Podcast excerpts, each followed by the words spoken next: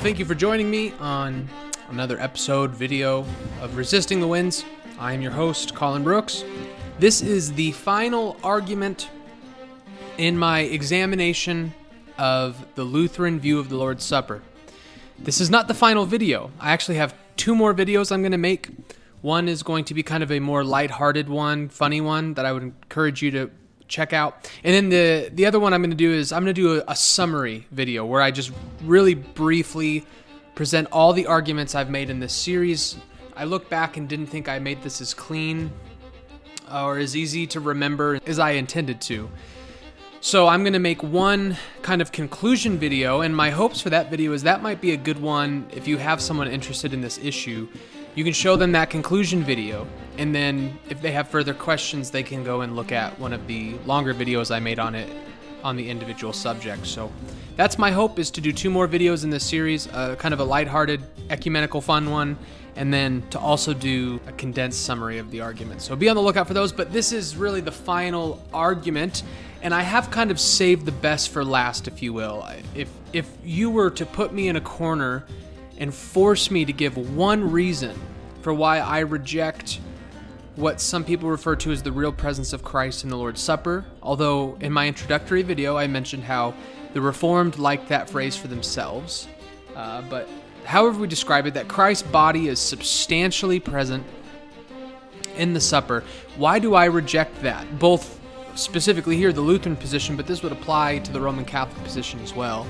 And what I think is the number one argument, and it was uh, important to Beza, it came up in Beza's book regularly. As a quick rabbit trail, also remember that these aren't so much my thoughts, is I, I was trying to summarize the arguments that Beza laid out in his book. And this was very important to Beza, this was very important to the reformers, this is, continues to be important today.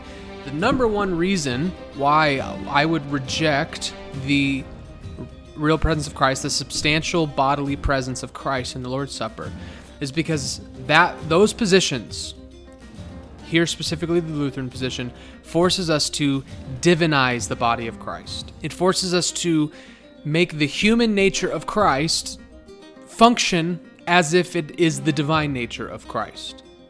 It divinizes, it makes divine the human nature of Christ. The way I'm going to put it for the video our final argument is this the Lutheran position is Eutychian. The Lutheran position is Eutychian. The Lutheran position forces you into the heresy of Eutychianism. Some refer to this as the heresy of monophysitism. Some would argue there's a slight difference between the two. We're not going to split the hairs and get into the semantics today. Um, monophysitism, Eutychianism, I believe that the Lutheran position incidentally commits a Christological heresy. And all the Reformed from Zwingli and Calvin and Beza onward have always believed this. The Lutheran position is Eutychian. So, in order to, let's hear from Beza, and then we're going to need to do some Christology to remind us of terms, and then I'll get into the argument. Here's one way that Beza said it. Beza said, We know that Christ's natures have been united in such a way that the properties unique to each remain intact. And so those qualities which belong only to the divine nature no more correspond to the human nature than vice versa. So Beza is talking about how Christ, and we're going to do the Christology in just a second, that Christ has two natures the divine nature and the human nature. And that the human nature is just that it's human, it's not divine, so we can't attribute the divine things of Christ to the human nature and vice versa. We can't can, we can't attribute the human things to the divine nature. Let me give like a classic example of how this looks. If you're new to this conversation, if you are Orthodox, you believe that Jesus is God, and if you're Orthodox, you believe that God is omnipresent. And so the question is, where's Jesus?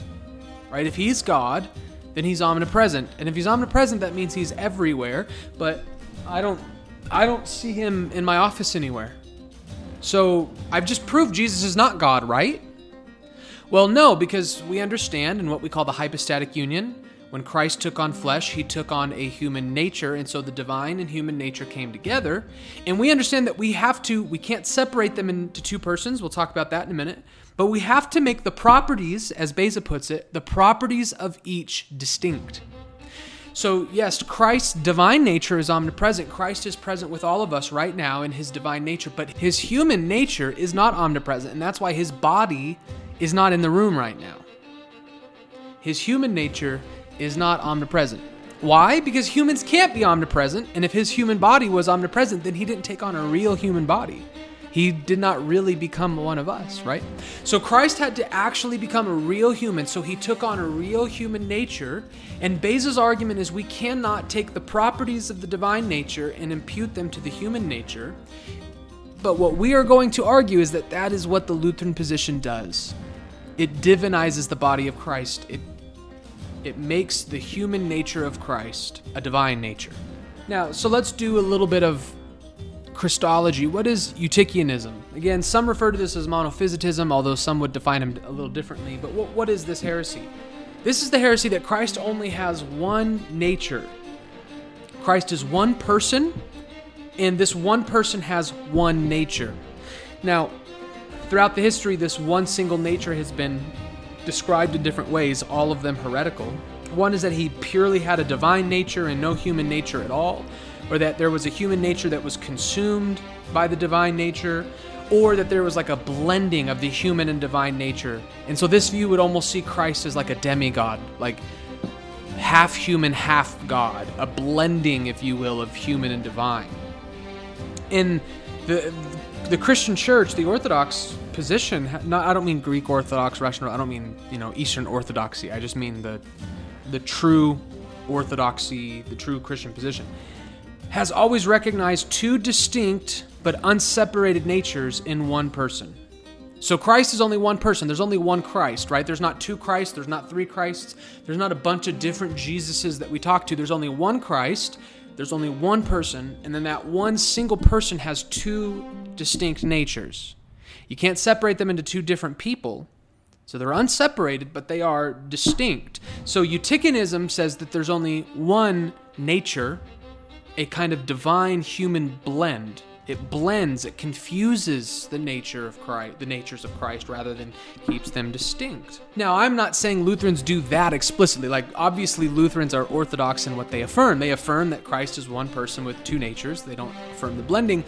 But what we are going to try to show today is that if you hold the position that lutherans do on the lord's supper it forces you to take the human nature of Christ and divinize it or blend it with the divine nature. So they don't confess Eutychianism by any stretch of the imagination, but I do think that this one particular doctrine is a Eutychian doctrine. It's the Eutychianism or monophysitism is the only way this doctrine really could make sense. Now, what's interesting, before I try to validate that, before I try to justify that, is if you were to read in Beza, Beza accuses Westphal, the Lutheran, of Eutychianism.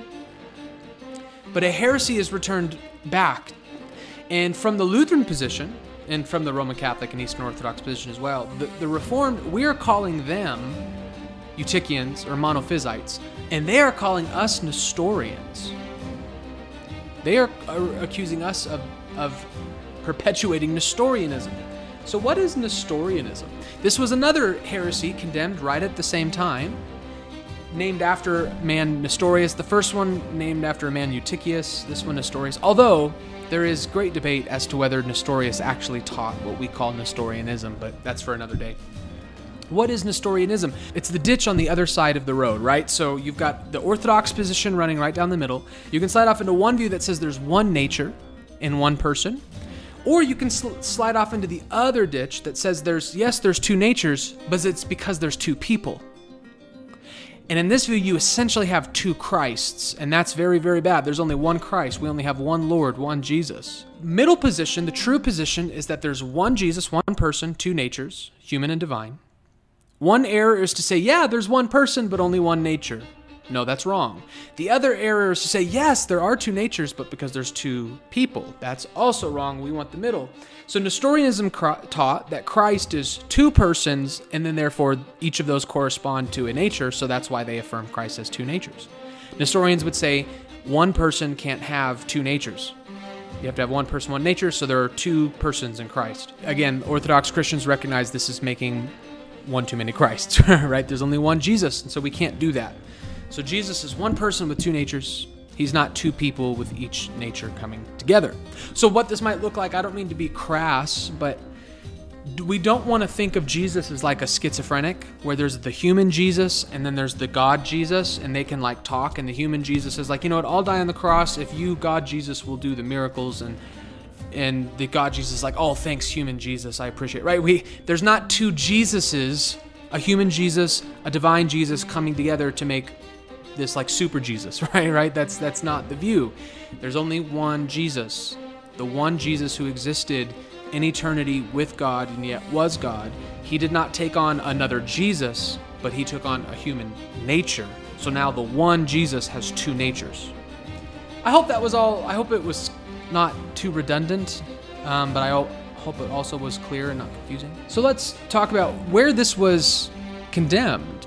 And the Orthodox position came to light in what we call the Creed of Chalcedon or the Chalcedonian Creed.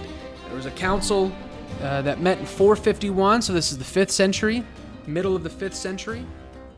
And they produced this famous creed that you're looking at on the screen right now. Let's read the whole thing, but this highlighted portion is what is most relevant to today's discussion. We then, following the Holy Fathers, all with one consent, teach men to confess one and the same Son, our Lord Jesus Christ, the same perfect in Godhead and also perfect in manhood truly God and truly man, of a rational soul and body, co-essential with the Father according to the Godhead, and consubstantial with us according to the manhood, and all things like unto us, without sin, begotten before all ages of the Father according to the Godhead, and in these latter days for us and for our salvation, born of the Virgin Mary, the Mother of God, according to the manhood one and the same Christ, Son, Lord, only begotten, to be acknowledged in two natures, without confusion, without change, without division, without separation. The distinction of each nature's being by no means taken away by the union, but rather the property of each nature being preserved and concurring in one person and one subsistence, not parted or divided into two persons, but one and the same Son and only begotten God, the Word, the Lord Jesus Christ, as the prophets from the beginning have declared concerning him, and the Lord Jesus Christ himself has taught us, and the creed of the Holy Fathers has handed down to us. Quite a lot there, and I would love to break down every single sentence, but let's hone in on this underlined portion I have now. Why have I done this? Because this is where I truly believe I'm going to establish not only that the Lutheran position is, my, is Eutychian, but I'm going to defend that the Reformed position is not Nestorian. We are not Nestorians. We are being accused of Nestorianism, but we are the ones who are merely following the creed here. So the creed regularly throughout clearly distinguishes the natures of Christ, right? This is true according to his Godhead. This is true according to his manhood, right? Jesus Jesus's Godhead was not born of the Virgin Mary But he was born of the Virgin Mary according to his manhood. So the creed regularly throughout is very clear to distinguish this is true of Jesus' divine nature, this is true of Jesus' human nature. What you'll find in polemics and apologetics is that when Reformed theologians are very careful to distinguish the natures, we are accused of Nestorianism the Roman Catholics and the Eastern Orthodox and the Lutherans, Westphal did it to Beza all the time. Throughout the sacralization, look at they're they're making these big distinctions as if there's two Christs. But no, we are the ones who are much more careful to properly distinguish the natures, just like the Creed of Chalcedon does. The Chalcedonian Creed, all throughout, is very, very explicit and clear to distinguish the natures. So the fact that we in the Reformed world are willing to distinguish the natures does not make us Nestorian. It is not Nestorian to say this is true of his manhood, this is not true of his godhood, of his godhead, of his divine, nature, right? If we say that's true of the human nature, that's not true of the divine nature, we are not being Nestorians, we are merely following the pattern of the creed, which does that consistently. But I want to focus in, I want to hone in on that bold and underlined portion because this is where I truly believe the Lutherans cannot consistently, I know that they do affirm this creed, but I don't think their view of the Lord's Supper can be matched, can be paired with this creed consistently, specifically here. So there is one and the same Christ, Son, Lord, only begotten. So again, we're not Nestorians. There's only one Jesus, one Lord. There's only one Christ, one only begotten Son. There's not two, there's only one. But this one person is to be acknowledged in two natures without confusion. Without confusion. The distinction of natures being by no means taken away by the union but rather the property of each nature being preserved and concurring in one person. So, what can't you do to be orthodox in your Christology? You cannot confuse the natures of Christ. Yes, there's only one Christ, but there are two natures which concur in this one person, and those two natures cannot be blended, they cannot be confused. And how, according to the Creed, does one confuse the natures? One confuses the natures by taking properties that belong to one and applying it to the other. There are things that are true of Christ's divine nature that are not true or applicable to his human nature. And if you start crossing those, then you have blended the natures, you have confused the natures, and you're no longer orthodox. I do not believe the Reformed or Nestorian. I believe we are making the proper distinctions between the natures which concur in one person. But I do believe that the Lutheran position confuses the natures. And it confuses the natures by taking properties that belong to the divine nature and applying them to the human nature. So let's finally get into it. Long introduction, but it really was needed. How does the Lutheran position divinize the body of Christ, or how does it con- commit Eutychianism by confusing the natures? That is exactly what Beza accuses it of. He says, if the properties of the divine nature in actual fact belong to the human nature, or vice versa, there would be no union but a confusion.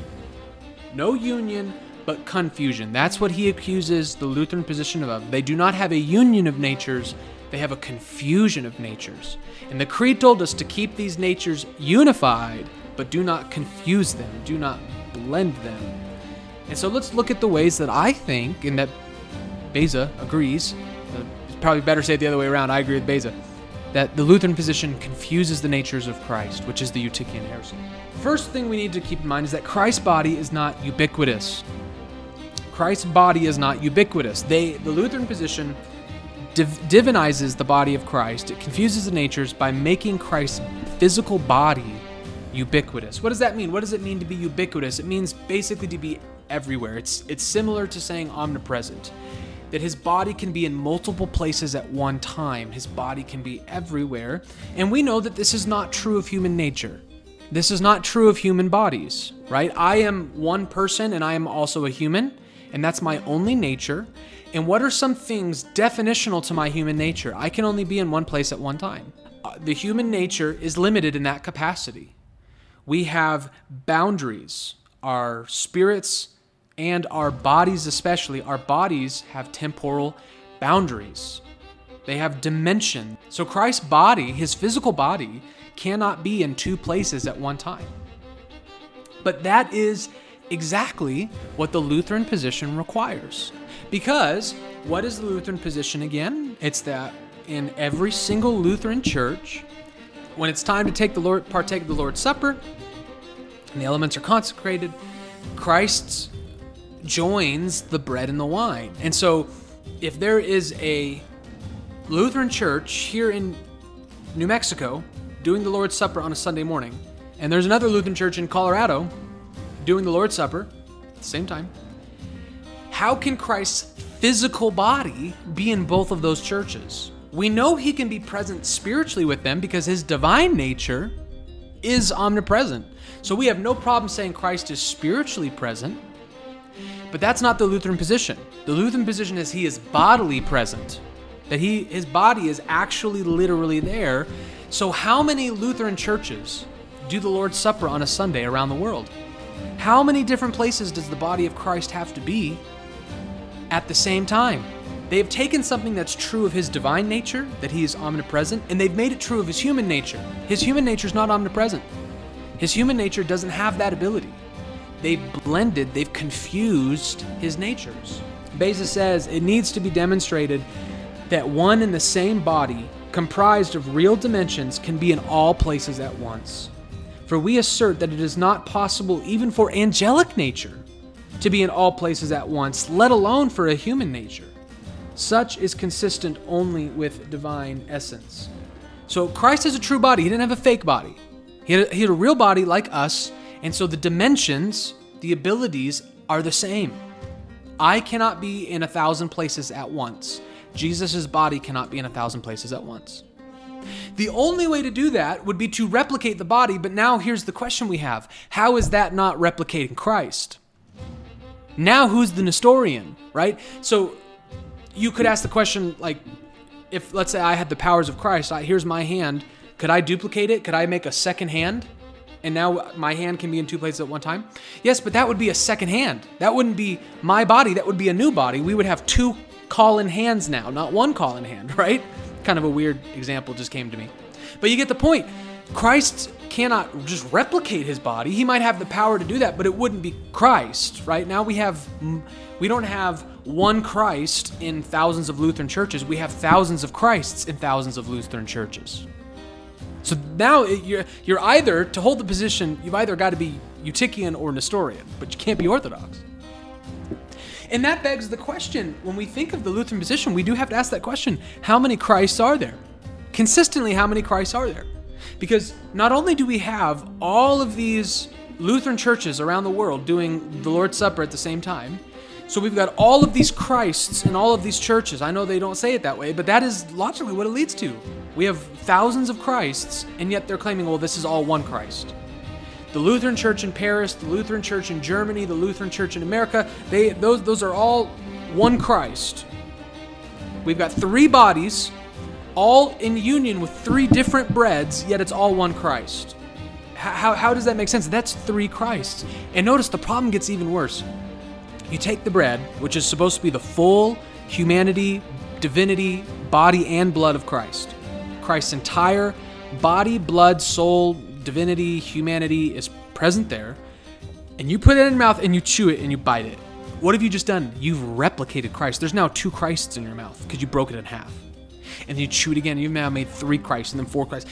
That's what this position leads to. You put Christ in your mouth and you chew it, and you've now replicated Christ. You've created hundreds of Christs. We're like replicating Christs here. We're just creating Christs everywhere when we drop crumbs on the floor, when we chew the bread. And if, if Dr. Cooper, we listened to a video from Dr. Cooper on the cannibalism thing. You remember when he talked about you know, isn't it cannibalism to eat Christ, to chew his body? Aren't we destroying him? Aren't we killing him? Don't we digest him? And he basically just says, listen, the scriptures don't talk about that, so we're not going to answer that. That's just speculation. We don't know. The scriptures don't talk about that.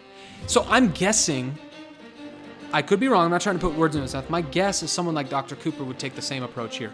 Are you replicating Christ in your mouth? That's, that's speculation. The scriptures don't address that. We don't need to think about that. But I think these are important questions. And I think that the answers to these lead to logical absurdities, which reductio ad absurdum should tell you maybe your starting point is wrong.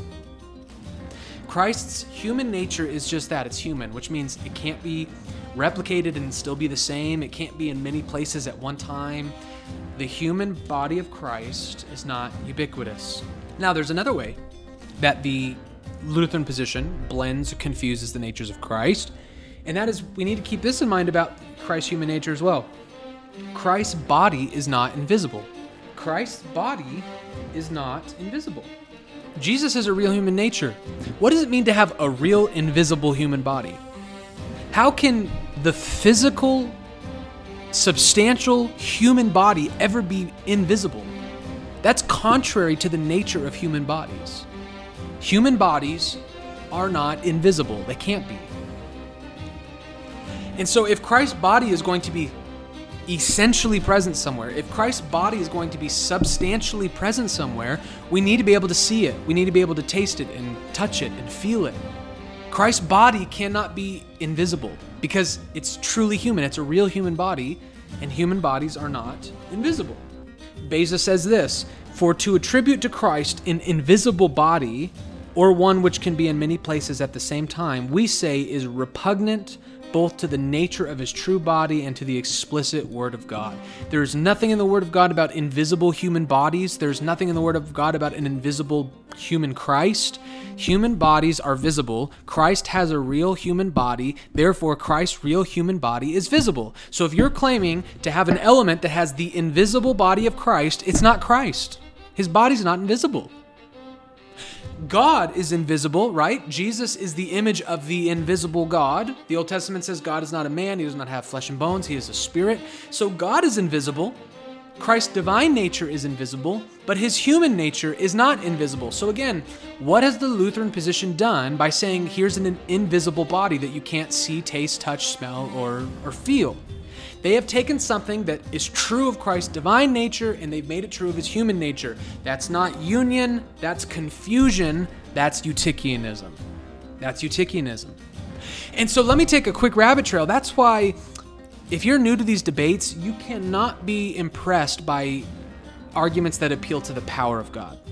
Well, don't you think God is powerful enough to make a body invisible? Don't you think God is powerful enough to do this, this? We're not talking about God's power. We are talking about the essential nature of the humanity that Christ took on. This isn't about what God can and can't do. This is about who are human beings. And if God has done something which has ch- changed the human being into a non human being, then we have a big biblical problem. So this is not about the power of God. That's not what we're talking about here. We're talking about what is a human nature. In the second, you say that Christ's human nature goes beyond the bounds of human nature, then you are saying he doesn't really have a human nature. Can you hold the Creed of Chalcedon consistently? That's the question. And once you start divinizing the body of Christ, you can talk about the power of God all day long. You can't hold to the creed. By the way, there is an interesting Bible passage where Jesus is very clear that his physical human body has human properties because it's really human. It has real human properties. And so, if you want to know whether Jesus' real human body is his, you need to be able to empirically test it. And we see this in the case of the doubting Thomas. John chapter 20, verses 24 through 27. Now, Thomas, one of the twelve, called the twin, was not with them, the disciples, when Jesus came. So the other disciples told him, We have seen the Lord. This is after the resurrection. But he said to them, Unless I see in his hands the mark of nail the nails, and place my finger to the mark of the nails, and place my hand into his side, I will never believe.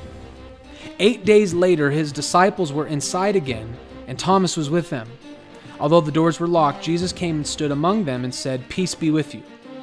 Then he said to Thomas, Put your finger here, and see my hands, and put out your hand and place it in my side. Do not disbelieve, but believe.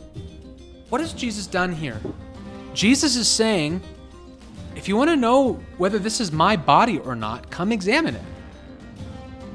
Come feel it. Come taste it. Come, come see that this truly is my body. So if I go into a Lutheran church or a Roman Catholic church or an Eastern Orthodox church and they hold out a piece of bread to me and they say that this is actually the body of Christ, I want to touch it. I want to feel it. And if I can't find it, if I can't see it, if I can't smell it, if I can't taste it, then it's not the body of Christ.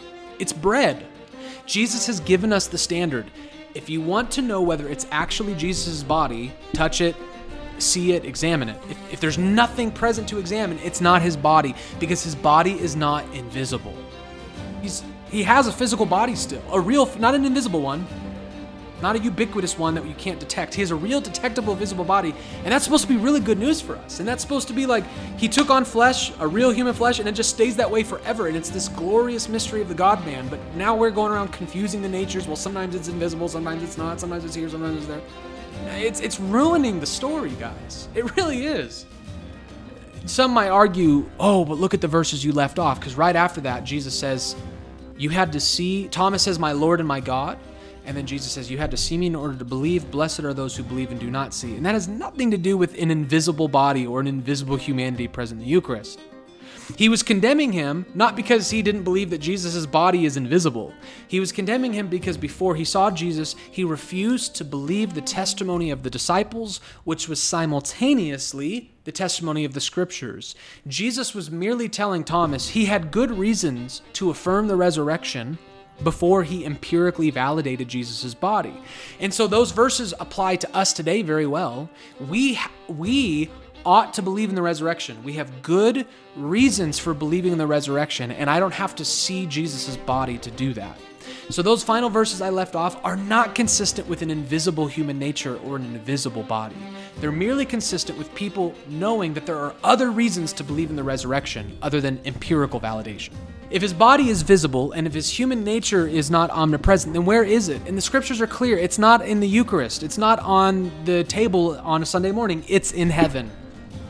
Christ's body is in heaven. That's where his human nature is. That's where his body is.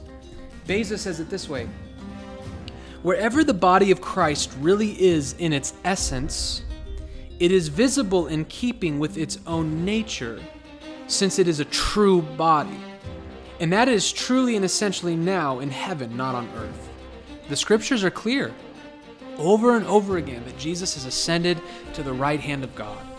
That Jesus is in the presence of the Father, that Jesus is with God in heaven, and that he will come from heaven to return. 1 Corinthians 15. He has ascended, he has ascended into heaven so that he can reign from heaven, subduing all enemies as a footstool under his feet, so that he can one day return. What, the, what these different doctors of the Eucharist do is they basically make Christ return thousands of times every single week. He has to change his locations. His body has to move from heaven into earth. Now, they don't say that the different traditions have different way of understanding it, but how can we understand it differently? If Christ has a real true human body and it's in heaven, he has to change location. If he can't be ubiquitous, he's changing location. He is coming down to heaven. So Christ is returning thousands of times every week. It's guys, this this this is not biblical. This is not orthodox Christology. Christ is in heaven, not in the Eucharist.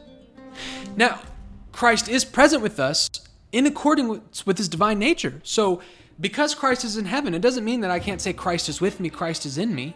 We know that through the power of the Holy Spirit, he is present with us always. He told his disciples, I will be present with you. But notice, the glory of Jesus' presence is found in the communication through the Spirit, not in the Eucharist. Jesus told his disciples, It is good that I go away. Remember Jesus in the Gospels telling the disciples he's going to go away in the book of John, and they get really sad. And he he utters this this statement.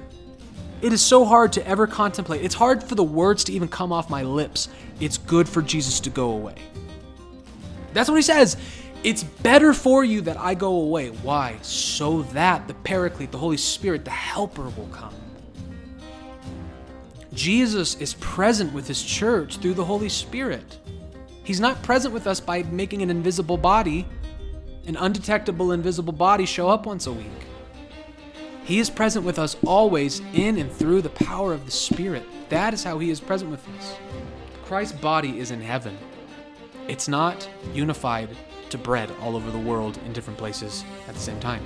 And that also, before we conclude, that also brings up this last question that all Lutherans need to wrestle with.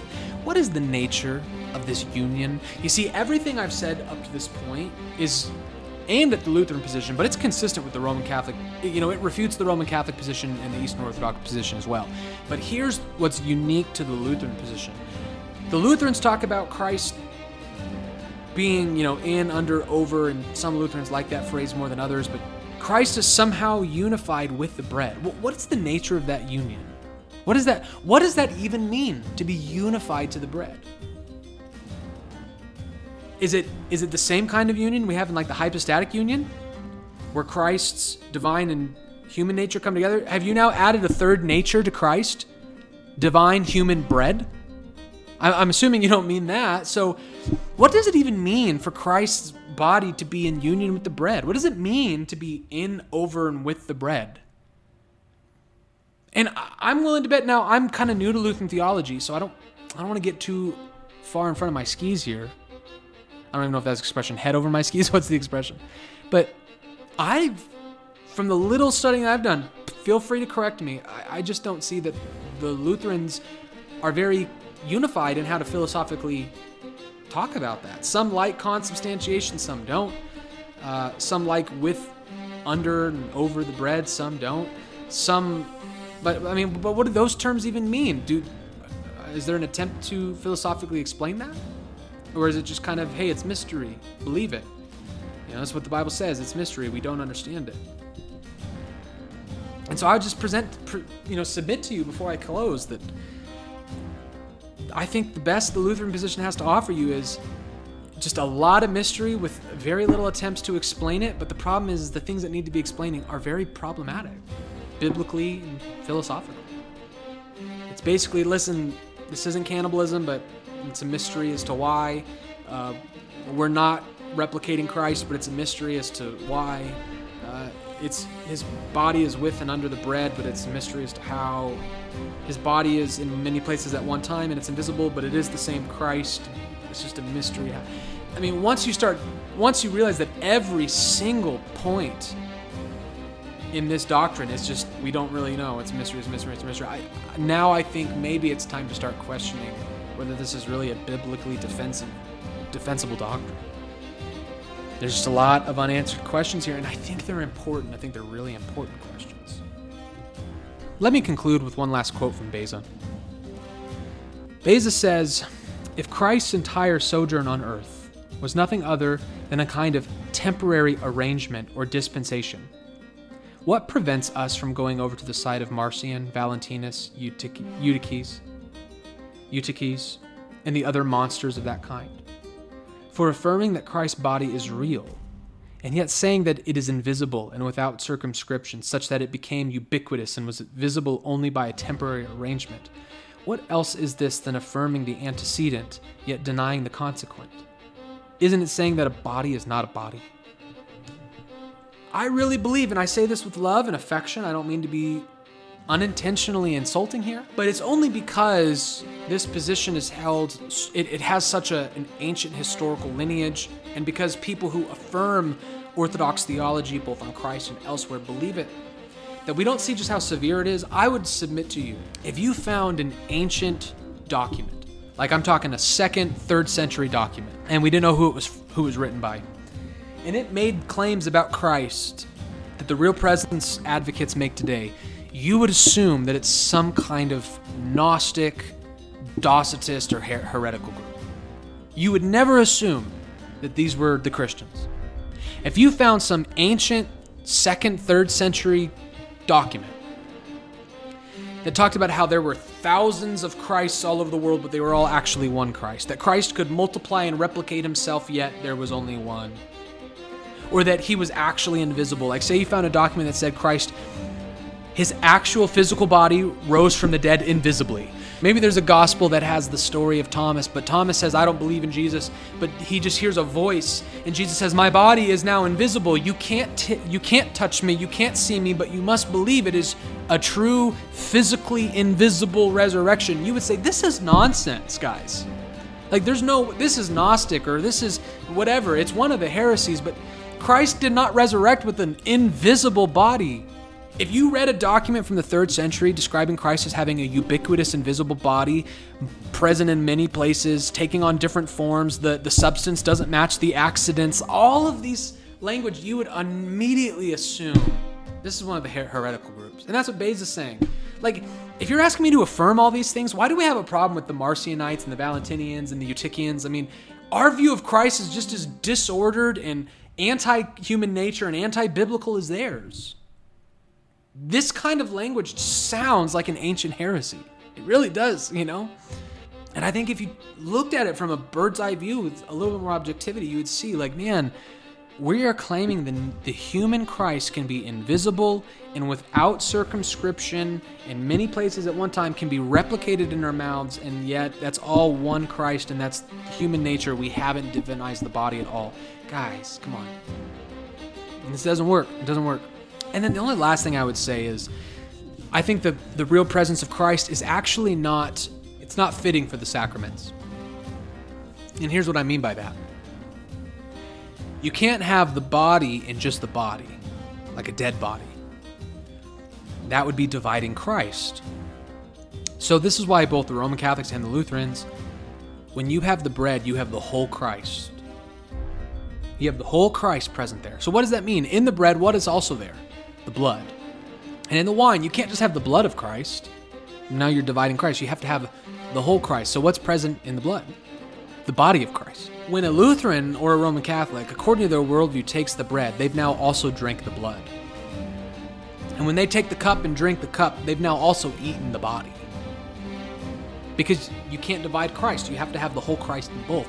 By the way, I'm pretty I don't know if this is the logic that led to this, but you will find in Roman Catholic churches, both today and historically, that the lay people, at times lay people were kept from communion altogether, but the lay people are kept from one of the elements. They usually only take the bread. They don't drink from the cup, or maybe it's vice versa, I can't remember. And I wonder if this is the logic behind it because you're still getting the whole Christ. But that's not fitting for the sacrament. Jesus does not say, This is the whole Christ. Take and eat. This is the whole Christ. Take and drink. We have one element for the body and one element for the blood. And when you have the reformed position, you can affirm that without dividing Christ because of the symbolism. This bread symbolizes his broken body and only that. His this cup symbolizes his spilled blood and only that. And that's what he told us. This is my body, this is my blood. So we have sacraments that are fitting with what Jesus said. We don't say, This is my body and my blood, this is my body and my blood. right?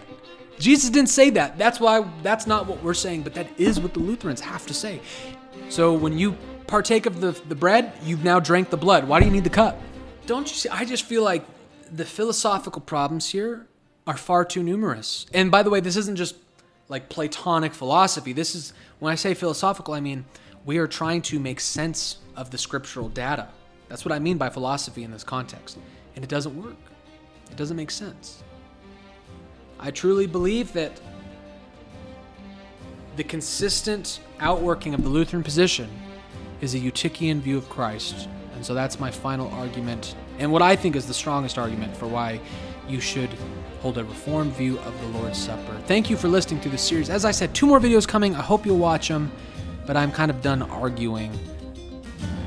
But nonetheless, as always, maintain the gospel, maintain the fight. God bless.